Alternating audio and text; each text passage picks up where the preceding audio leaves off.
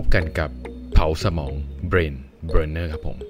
episode นี้ก็คงหยิบจับหนังสือเก่าค่อนข้างเก่าระดับหนึ่งนะฮะ ชื่อ Rework ครับผม เป็นของเจสันฟรีดและก็เดวิดไฮเนอร์ไมเออร์แฮนสันนะครับ กับประโยคที่ต้องการจะหยิบขึ้นมา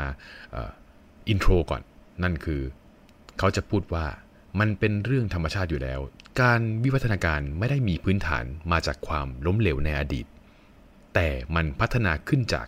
สิ่งที่ใช้ได้ดี อยู่แล้วต่างหาก ดังนั้นเราควรจะมองในสิ่งที่มัน work ไม่ใช่โฟกัสที่สถิติของความล้มเหลวครับ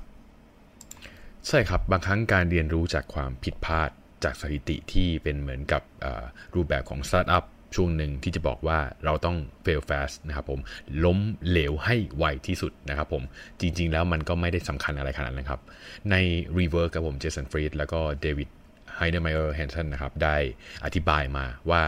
ในโลกยุคนี้ที่เราประกอบธุรกิจนะครับ ความล้มเหลวเนี่ยมันอาจจะกลายเป็นสิ่งที่ทุกคนต้องเคยได้รับรู้และผ่านมาบ้างแหละ จากสถิตินู่นนี่นั่น บริษัทใหม่ได้เคยทำอะไรบางอย่าง แล้วก็ล้มเลิกไปบ้างนะครับ ปิดตัวไปเพราะไปไม่รอดนะผมอย่างไอ้ที่ล่าสุดก็ HoloLens ของ Microsoft เนาะก็ไม่รู้ข่าวลือหรือข่าวจริง แล้วก็มาการเปิด Product ใหม่ของเจ้าตัว Apple เจ้า Vision Pro ก็ว่าไปนะผมตัวนี้แน่นอนฮะมันจะมีรูปแบบของความล้มเหลวที่ทำให้เราได้ศึกษากรณีศึกษาว่าเออทำแบบนี้มันไม่เวิร์กแล้วเราก็รู้สึกว่า เออโอกาสทางธุรกิจเนี่ยถ้าทำแบบนี้นะ มันแทบจะไม่เห็นหนทางที่จะไปต่อได้เลยครับผม หลายคนก็เลยว่า ล้มตั้งแต่เนิ่นๆซะจะได้เรียนรู้ว่าเราจะไม่ทำมันอีก แต่เมื่อเรื่องราวที่เกี่ยวกับความล้มเหลวเนี่ยมันมันอยู่ให้เราได้ยินตลอดเวลาครับผมเราก็จะเผลอเข้าไปแบบเหมือนกับได้ยินปุ๊บมันก็รู้สึกว่าเออ มันมีเคสนี้เกิดขึ้นมันล้มเหลวขึ้นนะ มันก็เหมือนกับอากาศที่มันล่องลอยไป แล้วเราก็เผลอสูดเข้าไปครับผม มันก็เหมือน toxic รูปแบบหนึ่งนั่นเองครับผม คือเราอาจจะสูดมันได้บ้าง แต่ก็อย่าสูดเข้าไปเต็มปอดนะฮะ เพราะถ้าเกิดสูดเข้าไปเต็มปอดเนี่ย มันจะกลายให้เราจมอยู่กับสิ่งและความเชื่อที่ผิดไปครับผม บางครั้งนะครับอออย่าปล่อยให้ตัวเอง ไปจำแต่ case study นะครับผมว่าเออเนี่ยสิ่งนี้มันเคยทำแล้วมันล้มเหลวนะความล้มเหลวของคนอื่นนะครับไม่ได้เป็นอะไรมากไปกว่าคำว่าเออความล้มเหลวของคนอื่นแค่นั้นนะครับก็คือมันก็แค่ความล้มเหลว ที่คนอื่นทำขึ้นมา แต่บางทีอาจจะ work กับเราก็ได้ครับผม คนอื่นล้มเหลวในการทำการตลาดในสินค้าของเขานะครับ มันก็ไม่ได้เกี่ยวอะไรกับเรานะครับผม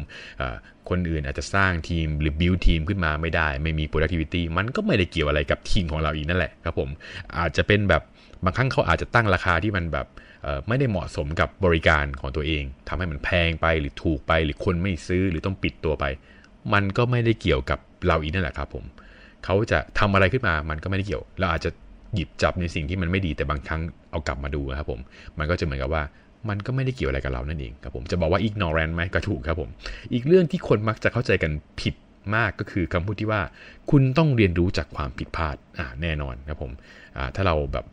จะไปเรียนรู้อะไรได้มากมายจากความผิดพลาดเราก็รู้แค่ว่าเออมันมันมันเราไม่ควรจะทำแบบนั้นซ้ำแล้วซ้ำเล่าตามที่คนเคยทำพลาดมานะครับ แต่มันมีค่าอะไรพอที่เราจะต้องไปนั่งเเรียนรู้ ว่าเออสิ่งนี้มันพลาดนะ มันล้มเหลวนะ อย่าไปทำนะเออนั่นแหละครับ ลองเทียบกันดูครับผมว่าบางครั้งนะครับ เราต้องเปลี่ยน mindset ใหม่ครับผมเปลี่ยน mindset จากการที่เราไปเรียนรู้ในข้อที่มันผิดพลาดจากคนอื่นทำมาเป็นกรณีศึกษาเนาะรอบนี้เราลองเปลี่ยนครับผม ลอง เทียบกับการเรียนรู้จากความสำเร็จของคนอื่นดูบ้างครับผม ความสำเร็จนี่แหละฮะที่เป็นกระสุนปืนที่ยิงแม่นและเข้าตรงๆไปถึงเป้านะครับ ถ้าเกิดเราลองทำอะไรตามสิ่งที่มันประสบความสำเร็จครับผม คุณก็รู้จะ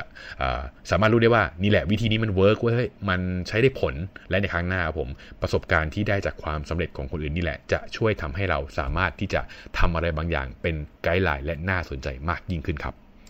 สถิติหนึ่งที่อยู่ในหนังสือนะครับผมของตัว Rework นะครับเขาบอกว่าความล้มเหลวเนี่ยไม่จำเป็นต้องเกิดขึ้นก่อนความสำเร็จครับผมการศึกษาวิจัยของ Harvard Business School นะครับได้ค้นพบว่าผู้ประกอบการที่เคยประสบความสำเร็จมาแล้วครับมีแนวโน้มที่จะประสบความสำเร็จซ้ำมากกว่าคนที่ไม่เคยประสบความสำเร็จเลยหลายเท่าครับผม ก็เป็นความเป็นไปได้ในธุรกิจที่อนาคตของพวกเขานะครับจะประสบความสำเร็จเนี่ยมีสูงถึง 34%เลยครับสำหรับผู้ประกอบการที่ล้มเหลวในการทำธุรกิจครั้งแรกนะครับ